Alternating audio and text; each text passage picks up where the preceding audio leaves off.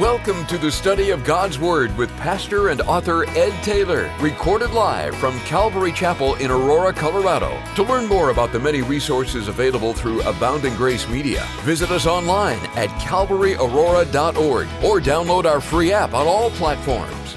And now, here's Pastor Ed to take us into our study. Amen. Would you take your Bibles and open them to 1 Peter chapter 1? 1 Peter chapter 1 in a Bible study that I've entitled Kept by the Power of God. now, you guys that are with us, you know last week we tackled one of the most difficult sections in all the Bible Hebrews chapter 6, verses 4 through 8. And we walked through it verse by verse, learning to appreciate the finished work of Jesus Christ in our life. And even though there's a lot of controversy and a lot of disagreement over certain texts in the Bible, we are confident to trust our lives and to entrust our lives to the God who cares and who loves us and who sent his son Jesus Christ to die for our sins, who also rose again to assure us of his finished work. We can have confidence in the Lord. And today, I want to share with you a couple of passages in the Bible that will help to support us in our weaker moments, in those times when God needs to build our faith. Specifically, I want you to leave here today with the assurance of your salvation that it is possible and that it is God's will for you to be assured and confident in your salvation. That you wouldn't be in a place of wondering and, and I don't know if I lost my salvation, what happened to it, but rather knowing that you know that God, what He's started in you, will complete it. So notice with me in verse 1 of chapter 1 in, verse P, in 1 Peter, it says, Peter, an apostle of Jesus Christ, to the pilgrims of the dispersion in Pontus, Galatia, Cappadocia, Asia, and Bithynia. Elect, verse 2, according to the foreknowledge of God the Father, in sanctification of the Spirit, for obedience and sprinkling of the blood of Jesus Christ.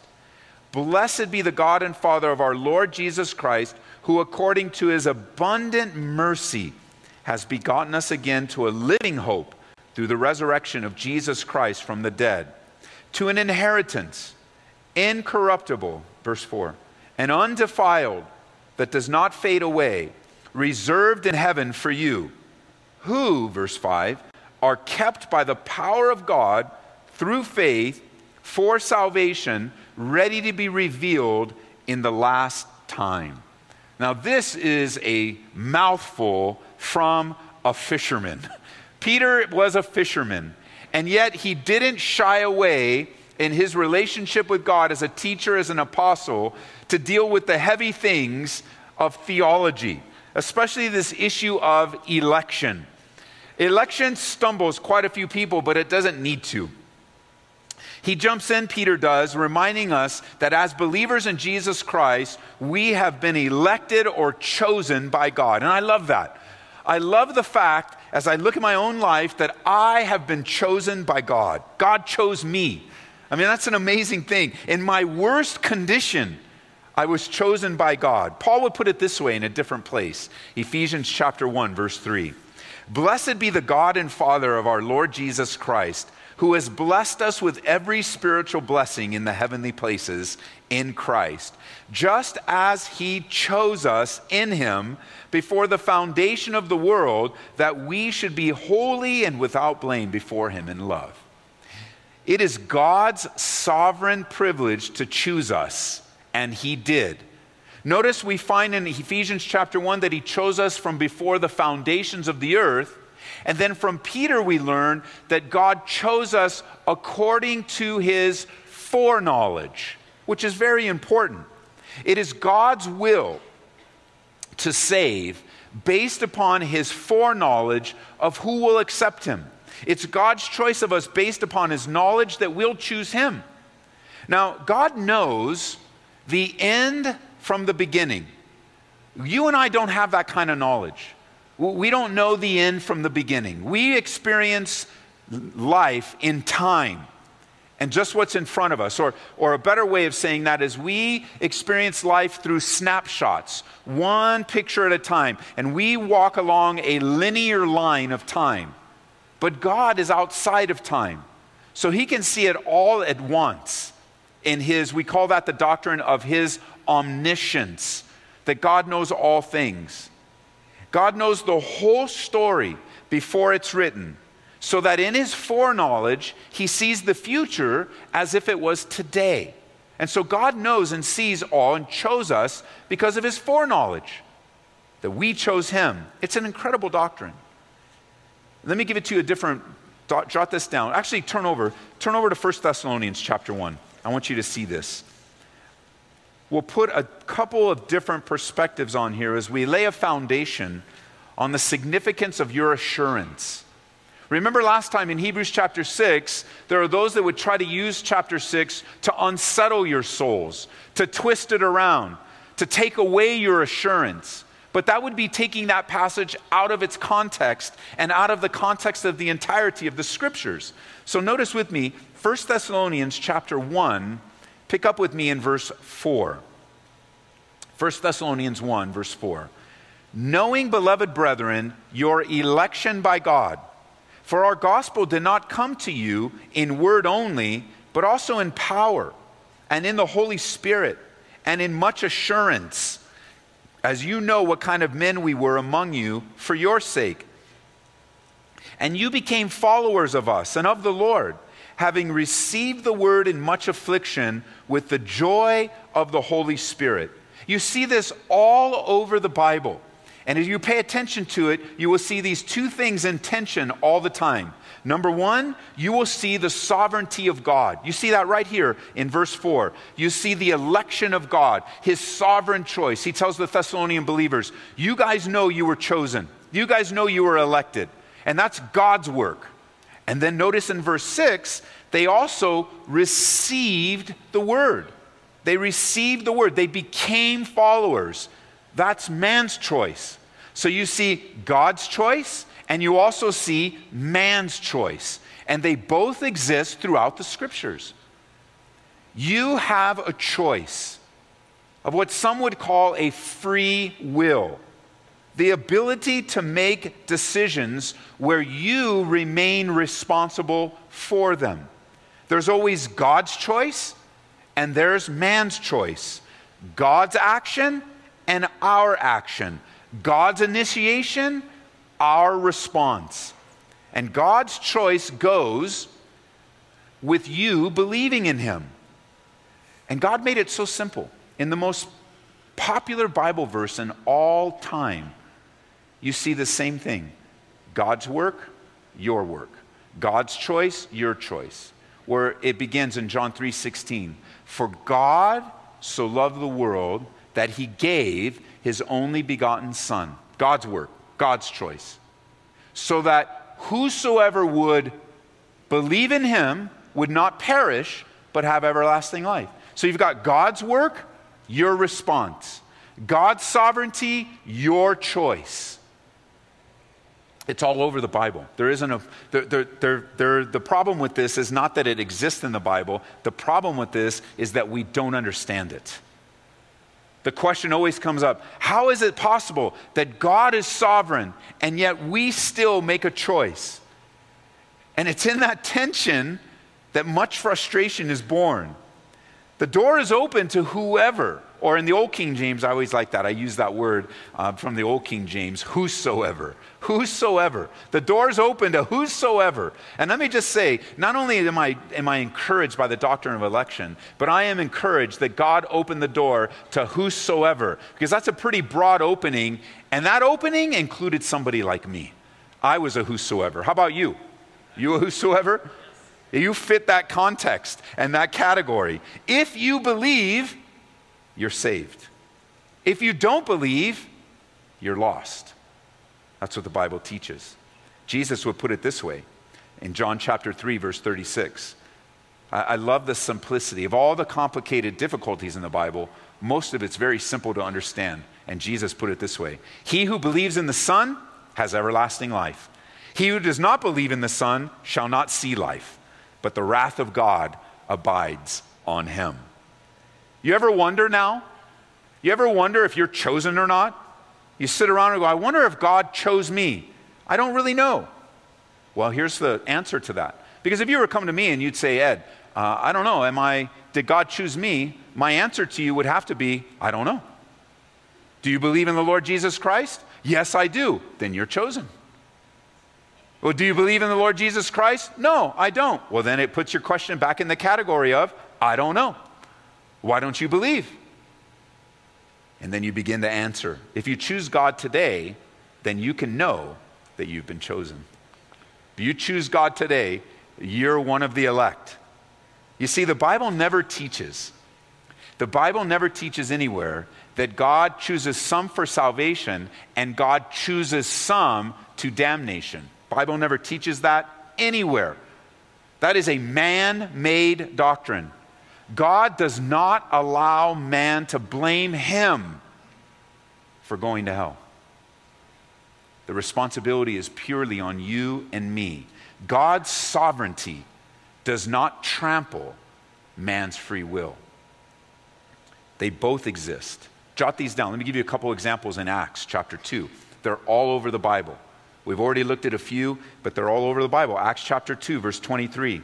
Speaking of the crucifixion of Jesus, it says, Him being delivered by the determined purpose and foreknowledge of God. So the crucifixion of Jesus Christ is according to the determined purpose and foreknowledge of God. That's God's sovereignty. And then the scripture goes on to say, You, speaking to men, you have taken by lawless hands and have crucified and put to death. That's what man did. Man crucified Jesus Christ according to the predetermined foreknowledge of God. It's mind blowing. Acts chapter 13, verse 48. And now, when the Gentiles heard this, they were glad and glorified the word of the Lord. That's man. When they heard the word of God proclaimed, they were glad. They glorified the name of the Lord. And then there's the sovereignty of God. And as many as had been appointed to eternal life believed.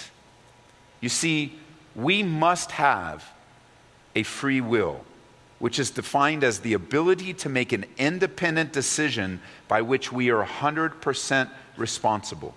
Free will is necessary in order for us to have fellowship with one another or to experience a love relationship. Forced love is not love at all. Love is to be shared and appreciated and extended and received. It cannot be forced upon a person. We aren't merely controlled by fate, as many believe. The doctrine of the sovereignty of God is not the false teaching of fate, it's not a fatalistic view. God's sovereignty, as you see throughout the scripture, is flexible in operation as He adapts Himself to the condition of human hearts. God condescends to meet us at our level. Imagine that for a second. The God of all the universe, the creator and sustainer of all things, would come to our level in order to rescue us from our sins. And you say, Ed, where does that happen? Well, first of all, it happens all throughout the scriptures. It began right in the Garden of Eden where God condescended himself to his creation, creating Adam and Eve. It started right there. But the culmination of God condescending to our level. He condescends to our level without losing his deity, without losing his sovereignty, without losing his power, without use, losing his privilege. He loses nothing. He only gains relationship with those that turn to him. And the culmination of God's condescending to our level is found in the person of Jesus Christ, where God the Son left eternity and came to earth and took on a human body and walked the same earth that you walked. And remember, we learn in Hebrews, he's a high priest that what? Has compassion on us. Why? Because God met you where you were. And every religion has it upside down, does, don't they? Religion says, work your way to God, work hard, follow all the processes, do all the rituals. And if you work hard, maybe one day you'll meet and you'll finally make it. And so many religions do not teach of an assurance of God's work, but rather make it dependent upon your work and work hard, and maybe you'll make it. But God comes in relationship and says, I finished the work. I'm not going to make you come to my level. I'm coming to your level and bringing you with me. That's pretty powerful.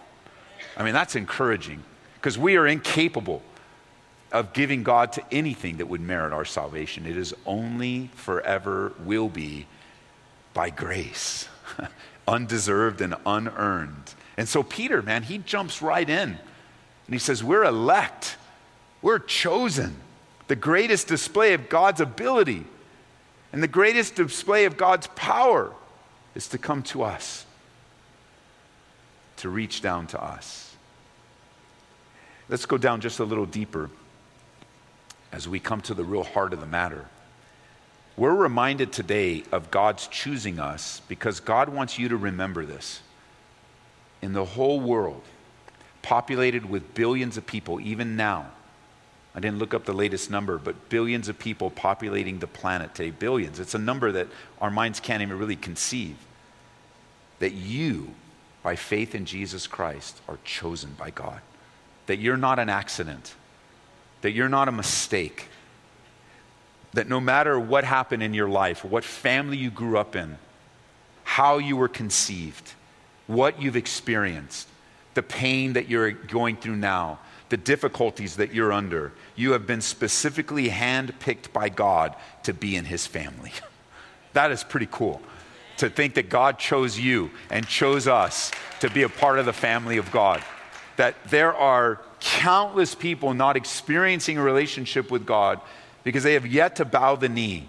That God, by His Spirit, it says in verse 2, is sanctifying us. And I know that's a fancy word, but we don't want to get rid of that word. It's a powerful word, and it means to be changed, sanctified, to be set apart, to be used in a special way. That you were once going in one direction, and now, because of the sovereign election of God and your submission to Him by faith, you live, in a life, you live a life that's set apart for the things of God. It's just, it's just, it's just hard to conceive sometimes, especially those of you that got saved a little later in life, where God allowed you to do your own thing for years, and you chose to do your own thing. And it was a very painful path and very difficult. And you look back and you go, wow, God, you plucked me out of the pit out of the miry clay. It could have ended really, really bad. But God, because of your grace, it's going to end very, very well and very good. I, sometimes I'm overwhelmed by it. You know, you guys, with the, with the exception of, of my wife and, you know, Henry and Maria were here from knowing me uh, before I got saved. There's not many people in this particular church that know the old Ed. And let me just say, that's a good thing. because he wasn't a very good man, and he wasn't a very kind man, and he wasn't a very nice man, and he had no desire for the things of God. And we have the privilege, pretty much, I also now, many, not everyone, but many in the church, I don't know the old you either. And that's just better than you not knowing the old me that I didn't have to experience, and we didn't have to experience it together that together we can rest and be encouraged and be confident that we have been chosen by God. And we are a part of the body of Christ. We are new creations in Christ. Old things have passed away. Behold, all things have become new. That we can now walk in the newness of life and not the oldness of life. That we can walk in the newness of the Spirit and not the oldness of our flesh. That God has delivered you, that He has done the work in you, and that, as we'll see in a future study, what He's begun in you, He will complete it until the day of Jesus Christ. We have to have that confidence and that assurance. So, check this out, verse 3 now. That was just the introduction. He says, Blessed be the God fa- and Father of our Lord Jesus Christ, who according to his abundant mercy has begotten us again to a living hope. Turn over to verse 23, same chapter. Verse 23 Having been born again, not of corruptible seed, but incorruptible, through the word of God which lives and abides forever. And so Peter's in this place, he just blesses God for being born again. he blesses God for the new living hope that we have in Christ by faith. He's just overwhelmed by it. Bless God who saved us. Bless God that saved us to a living hope. That's the big difference, isn't it? We now have a life of hope. Hope for today, strength for today, hope for tomorrow. We've been born into hope. And it's the best description we have that God does. He gives a new nature. The phrase born again didn't start with Peter. The phrase born again came from Jesus Christ. John chapter 3, verse 3 Unless a man is born again, he will not see the kingdom of God. Jesus spoke of this new life. And he put it outside of the realm of human ability. Because that's what, remember, he was talking to Nicodemus, and Nicodemus is all tripping out. He's like, What? I'm going to climb back into my mother's womb? He says, No, no, no, no. This is spiritual. This is a spiritual work. You're going to be given new life. You're going to become a new person. You are going to, to live in a way that glorifies God with His power and His dwelling inside of you. And it's a living hope. We're not hoping for death, church, we're hoping for life. You live in the hope of life today. We have hope in Jesus Christ. You know, when you're talking to somebody about difficulties in their lives, and you're talking to somebody about the, the issues of their life in the perspective of God, it's important that you encourage those that are struggling. It's encouraged that you, that you remind the believers in Jesus Christ that are wrestling with issues in their life of their living hope, that everything that they're facing today is not hopeless, that they are saved by grace, and that they are living in a hope filled life. It's not hopeless anymore. Sometimes struggles and issues mistakes, sinful mistakes, cause believers to really believe that they're not saved anymore. I mean, you can blow it so bad that your mind will play tricks on you.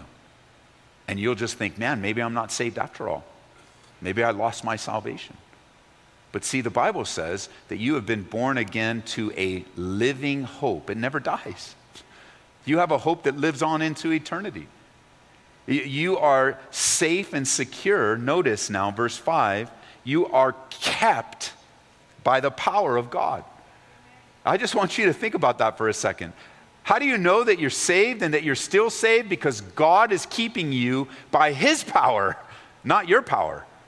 Imagine if your salvation was dependent upon your power.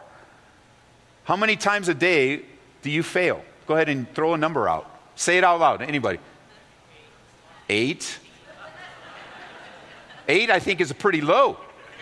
Some of you don't want to give us double digit numbers or triple digits. you get my point. If you are kept by your power, oh man, it's all lost. I'm glad that Peter doesn't say, Oh, you've been begin, gotten to a living hope, and it's all what God has done until you fail, then it's your power. And then you go in and out, in and out, in and out. No, no, listen, church. You are kept by the power of God. Circle that word kept. That, that Greek word kept means to be guarded. That word kept speaks of a fortress or a garrison. The idea behind that word kept is, is that God has built a wall of protection around your relationship with Him. He has protected you. That word kept literally means that God stands as a guard over your relationship with Him, that it's His power and His strength. It, it speaks of someone standing guard over our lives. It reminds us of Proverbs chapter 18, verse 10, where it says, The name of the Lord is a strong tower, and the righteous run into it and are safe. The unrighteous can't run into it and be safe. It's reserved for believers, it's reserved for those in covenant relationship with God. You run into the tower of God, his great name, you're kept there by the power of God. Psalm 91, verse 14. It says, Because he has set my love upon me, Therefore, I will deliver him and I will set him on high because he has known my name. Check this out Psalm 125, verse 2. As the mountains surround Jerusalem, so the Lord surrounds his people from this time forth and forevermore. You are kept by the power of God. And so when you ask the question as a believer, are you saved? Are you secure? You can answer that question yes and be sure you have been begotten again. Do you know that there isn't one place in the Bible where you will ever read of someone being unborn again?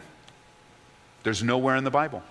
There's a lot of wandering, there's a lot of struggling, there's a lot of failure that's always matched by what? Forgiveness and a pursuing God. One that was one that is hungering and thirsting for righteousness, who also teaches us, Blessed are you who hunger and thirst for righteousness. But you never read of anyone born again, unborn again, born again, unborn again on this in the cycle. But rather, you read over and over again of a faithful God. So much so, so much so, that the Bible says, even when we are faithless, God just throws you away. No, that's not what it says. He says, whenever, even when we're faithless, who's faithless? Believers. Even when we're faithless, God remains faithful. It's so comforting. Let me pause here for a second and say this. There are those that might listen to this and say, now, wait a minute, Ed, with that kind of assurance, then I guess I could just kind of live my own life, do my own thing. I mean, if God's going to forgive me, and if I'm saved, and you know, all I need to do is pray some little prayer. All I need to do is walk up the all I need to do is raise my hand. If that's really what it is, then I guess I can just go out and live like the world. I can sin all I want, and I mean, if that's all really it is, if it's really nothing to lose, then I'm going to go live my life like nothing to lose. However, if you live your life like there's nothing to lose, you may have never gained salvation to begin with, because that doesn't sound like a believer. A believer doesn't talk like that.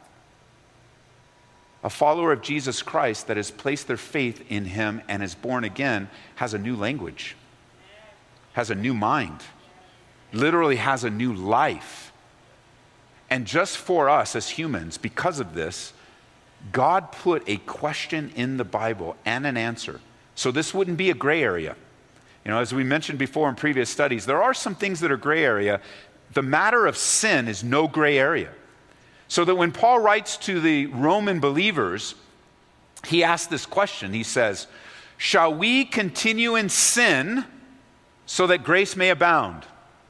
And in the Greek language, he uses the absolute strongest word to answer that question. And it's translated into two words in the English in our, in our New King James Bible. He says, Certainly not. A life of reckless, sinful behavior is not reflective of new life. It's not reflective of a changed life. It's very similar to a marriage relationship where you have two, two individuals, male and female, that were single. And we see this. Let me use an example as we've seen a few in our church. Older singles that got married later in life. So they lived much of their life single. You know, they got an apartment here, an apartment here. Uh, they meet, they court, they date, they get engaged, they get married. And they stand here, perhaps on this stage, and they look at each other in the eye, and it's so filled with love, and tears are falling down, and everything, everybody's oohing and awing. And I always remind the guy, because I have more access to the guy when I'm doing a funeral, or a funeral, well, sorry. that was not on purpose. Oh my goodness.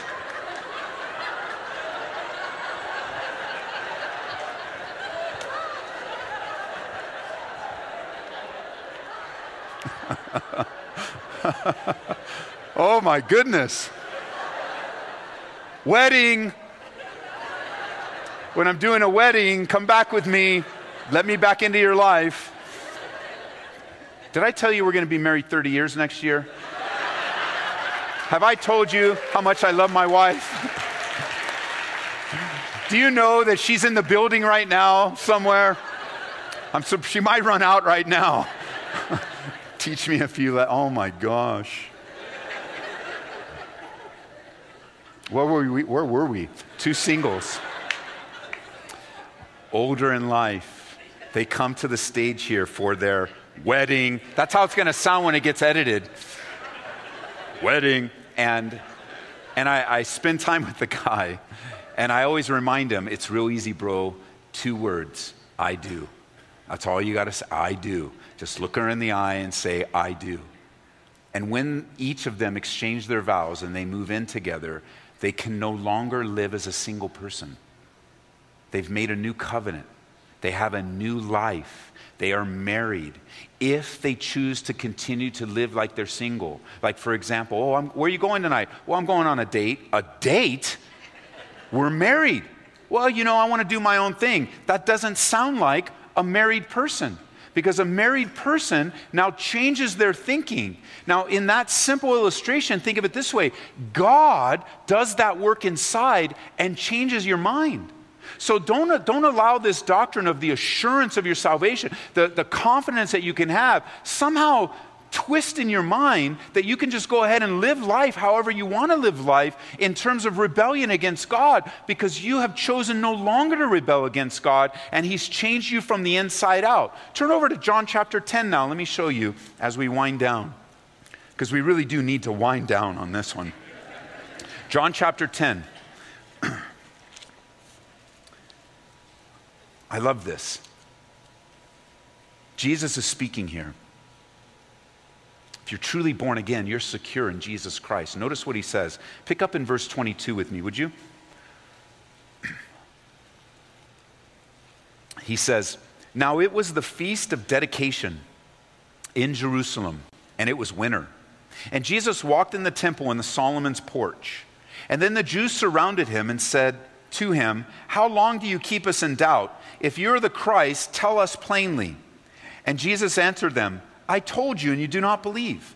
Do you see that? That's the sovereignty of God, the free will of man. Who's responsible for their unbelief? They are. I told you guys, God's sovereign condescension to their level. I mean, the Messiah's eye level with them, and their response, you do not believe. He says, The works I do in my Father's name, they bear witness of me. But you do not believe, because you are not of my sheep as I said to you. And so you ask the question how can I be a sheep of Jesus Christ? Believe. Notice verse 27 My sheep hear my voice, and I know them, and they follow me.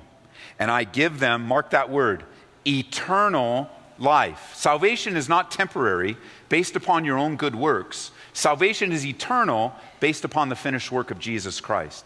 I not only, he says, and he makes it clear, he says, I give them eternal life, and they shall, mark that word, never perish. Neither shall anyone snatch them out of my hand. My Father who has given them to me is greater than all, and no one is able to snatch them out of my Father's hand. I and my Father are one. There is great security in Jesus Christ. This is intended to give you confidence that Jesus is holding on to you with his everlasting power. You are kept by the power of God. As a sheep following Jesus, you are given eternal life and you will never perish. You hear the Master's voice. And I believe, in a good summary, I believe in the security of the believer and in the insecurity of the make believer. Those that think they're saved or pretend that they're saved. If a person is playing games with the love of God, then there will be no security to you. You'll just never really know. Your life will be filled with frustrations and fears, anguish and anxiety. It is Jesus Christ, according to verse 28, that gives eternal life. He gives it. We don't earn it, we don't deserve it. It, it doesn't make sense, does it? For God to give us eternal life as a gift of grace and say, and say, here's life. Here, you're saved. Now in order to keep it, continue to do good works, because the minute you do something bad, you lose it. It doesn't make any sense.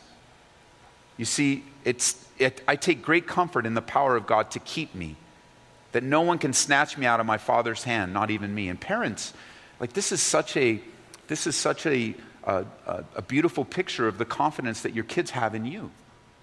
Like right now, many of your children are being taught by, by the teachers in our Sunday school. They're taught the love of Jesus Christ at their level, men and women that have dedicated themselves to teaching kids. And they're in there right now. And the reason they're in class and not with you is because they trust you.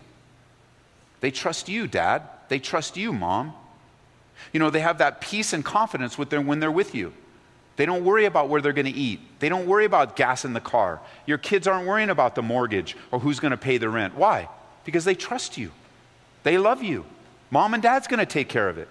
Eh, you know, your kids aren't pacing your bed. You know, your three year old's not pacing in your room right now. What's going to happen with the mortgage? I don't know what's going to happen. I can't make the payment on the crib. I don't know what I'm going to do. You know, and they, they don't see the bills. They don't care. Why? They trust you, they love you. And the reason why they're downstairs is because they trust you as you trust the teachers. And they're there, they're not thinking this way. It's not even something they have to worry about. There's not, you know, nobody's sitting down right there, I'm here today because I trust my parents. They're not. You have instilled in them, you, you have built in them that type of trust. How? By your loving care and service to them. It's not just because they were born in your house. It's not just because you adopted them. It's not just because you're foster you're not you're fostering a child right now. No, it's not because of the legalities or it is because of a love relationship that your children have with you. And it's just very simple they trust you. That's why, church, it's really important that you live up to the trust that your kids have in you. It's not some legalistic trip of how you live your life. Your kids trust you, and on top of that, they're following you. They're following your steps and your thoughts and your actions. They're learning from you so that if they make some bad decisions along the way, they're doing it against the way they were taught. Because you taught them, you know, how many times we said, that's not how I raised them? Because you raised them in a way to honor and glorify God. I, I, use this illustration a lot because I remember this when I was, whenever I'd walk my kids across the street or in a dangerous place, most of the time I would just put my hand down and they could grab my pinky and they could just kind of walk along with me and just grab my pinky and we'll just be walking. And if there's no big deal, then they'd let go and we move into the store or we go across the street, no big deal.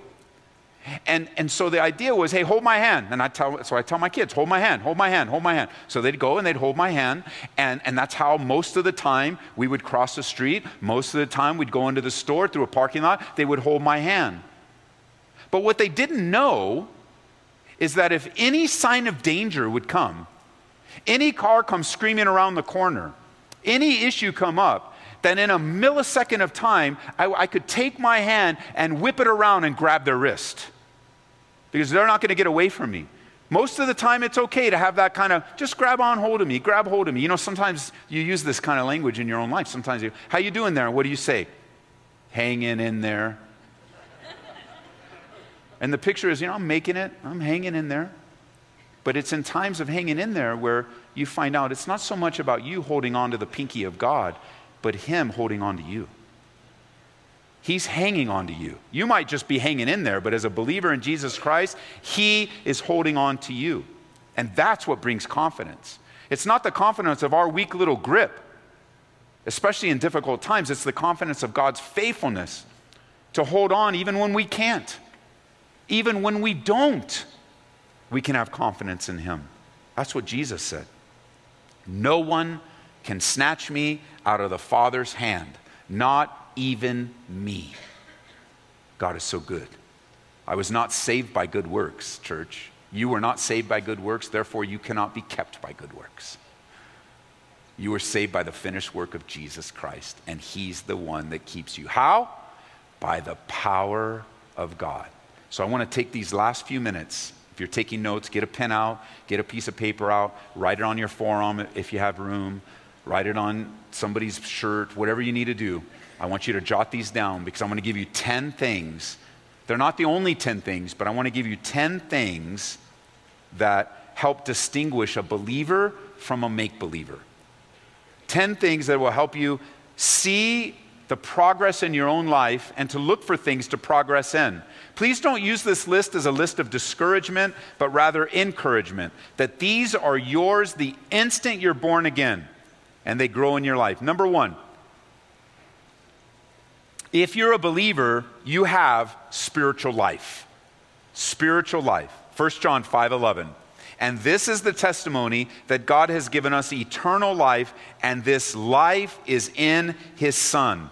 The Bible describes us as spiritually dead and darkened, aimlessly wandering around according to the book of Ephesians. But now, as a believer, you have life. You are no longer spiritually dead, but you are physically alive and spiritually alive. Number two, a believer is sensitive to the Holy Spirit. A believer is sensitive to the Holy Spirit. 1 Corinthians chapter 12 verse 3 says therefore I make known to you that no one speaking by the spirit of God calls Jesus accursed and no one can say that Jesus is Lord except by the Holy Spirit. This isn't just the mere fact of saying those words Jesus is Lord because an atheist can say that. That's not what he's saying just to mouth these words but rather it's speaking of the significance of the relational aspect of Jesus is Lord. It's not just mouthing words. Like you now are sensitive to the Holy Spirit and you begin to live life in a way where you declare Jesus as Lord. You're spiritually alive. This is the same sensitivity now as you believe. It's not your conscience or the law of the land. Sometimes, you know, you'll talk to people and go, "Well, why don't you do that?" Well, because it's against the law. You don't have those you don't have those conversations anymore. You, you, if somebody says, "Why don't you do this?" you say, "Well, you know what? The, my God, my Lord doesn't want me to do it." Well, wait a minute, it's not against the law. I know, but it's just I, it's not for me. The Bible says not to do it. You're, you're, sensitive to the Holy Spirit. It's not, it's not just your conscience, but your conscience has become alive now to the Spirit of God. Number three, number three, a believer has a desire to fellowship. As a matter of fact, a believer actually knows what that word means. That you want to hang out with other believers. You want to, you know, we, you want to go to church. You want to listen to Bible studies. Like, imagine that.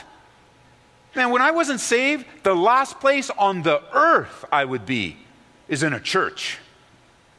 I had no desire. The last book I'd ever read was the Bible. Christian radio or music? No way. That wasn't a part of my life. But here I am now, 28 years later, and Jesus is my life. I don't just go through actions and activities, He is my life. And every aspect of it, He's invading more and more. 1 John chapter 1, verse 3. That which we've seen and heard, we declare to you, that you also may have fellowship with us, and truly our fellowships with the Father and with his Son, Jesus Christ. We have fellowship. The word means to share in common. It's more than just having coffee together, it's talking about, thinking about, and sharing the life of Jesus Christ with each other.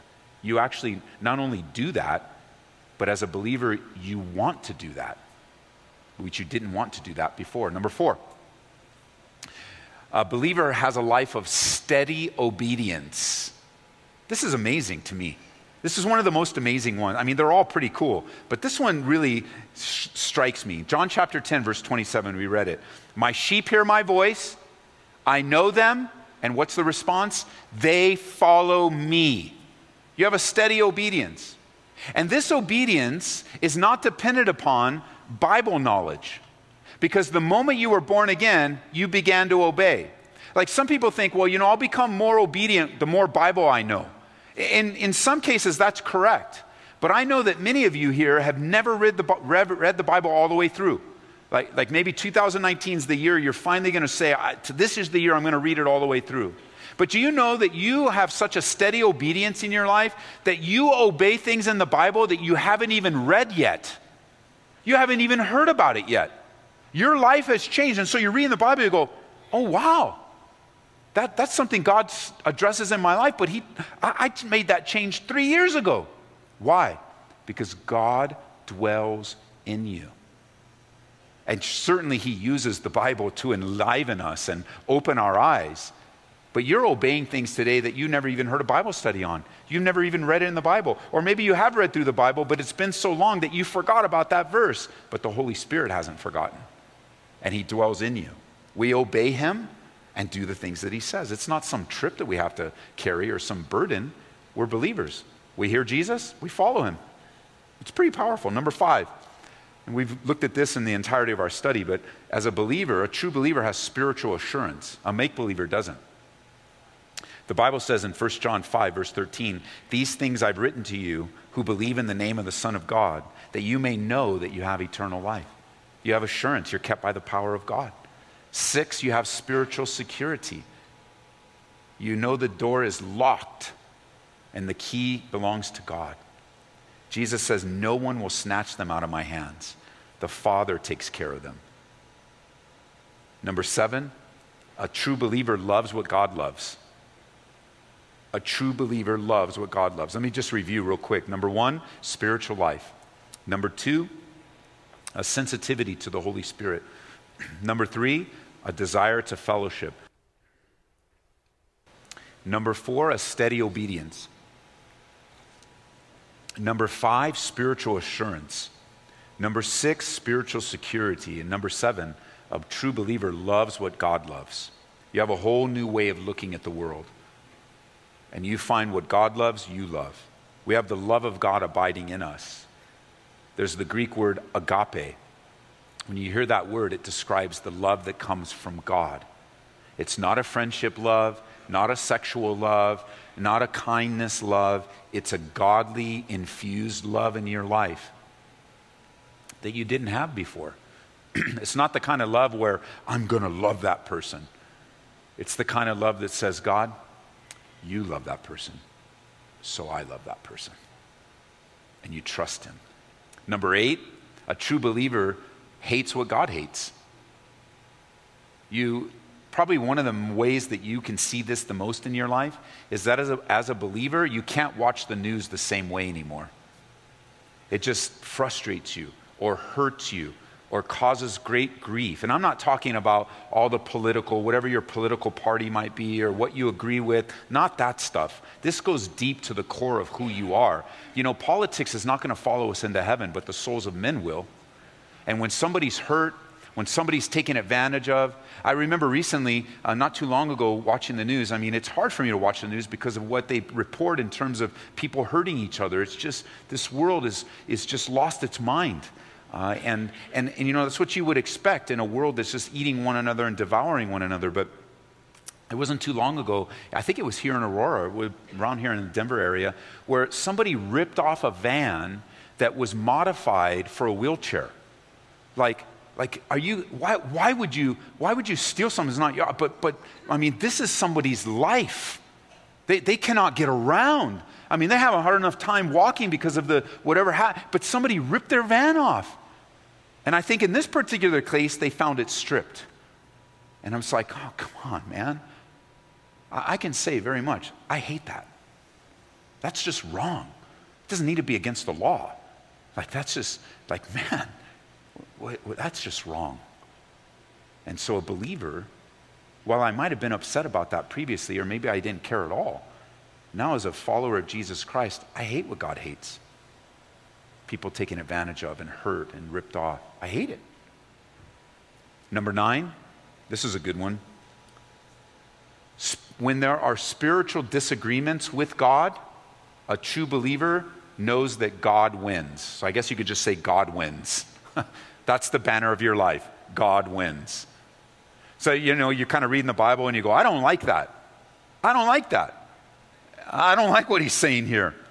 And maybe before you never even read the Bible, or before you're like, I'm not going to do that. I don't want to do that. But as a believer, you now yield to God. That's a significant change in many people's lives. Listen to what the Bible says in James chapter 3, verse 17. He says, Wisdom that's from above is first pure, peaceable, gentle, willing to yield. And then the number 10, because we're out of time, but number 10 is a true believer longs for the return of Jesus Christ, where you didn't even care before. And now you're like, even so, Lord, come quickly. Revelation chapter 22 verse 20. And so now you can see why I believe the Bible teaches the security of the believer and the insecurity of the make believer, that God will take care of his own and help us through every situation. And I encourage you to meditate on this section. We've got one more study that's going to build on this before Christmas. and then we'll pick up in Hebrews afterward. But one more study is going to build on the sufficiency of the salvation of God that you can have security in the Lord. Amen? All right, Father, thank you for the privilege of your word, uh, for a church family that is loving and caring, one where we're growing in your grace and your understanding. And we simply ask, God, that you would pour out your Spirit upon us and that we would grow in your grace and in your knowledge. Thank you for choosing us. Thank you for the doctrine of election, for enabling us to believe in you, Lord. In Jesus' name. Amen. We pray that you've been encouraged by this Bible study delivered live from the sanctuary of Calvary Aurora. For prayer or a copy of this study, call us at 877 30 Grace. That's 877 304 7223. Or visit us online at calvaryaurora.org. Be blessed as you worship Jesus this week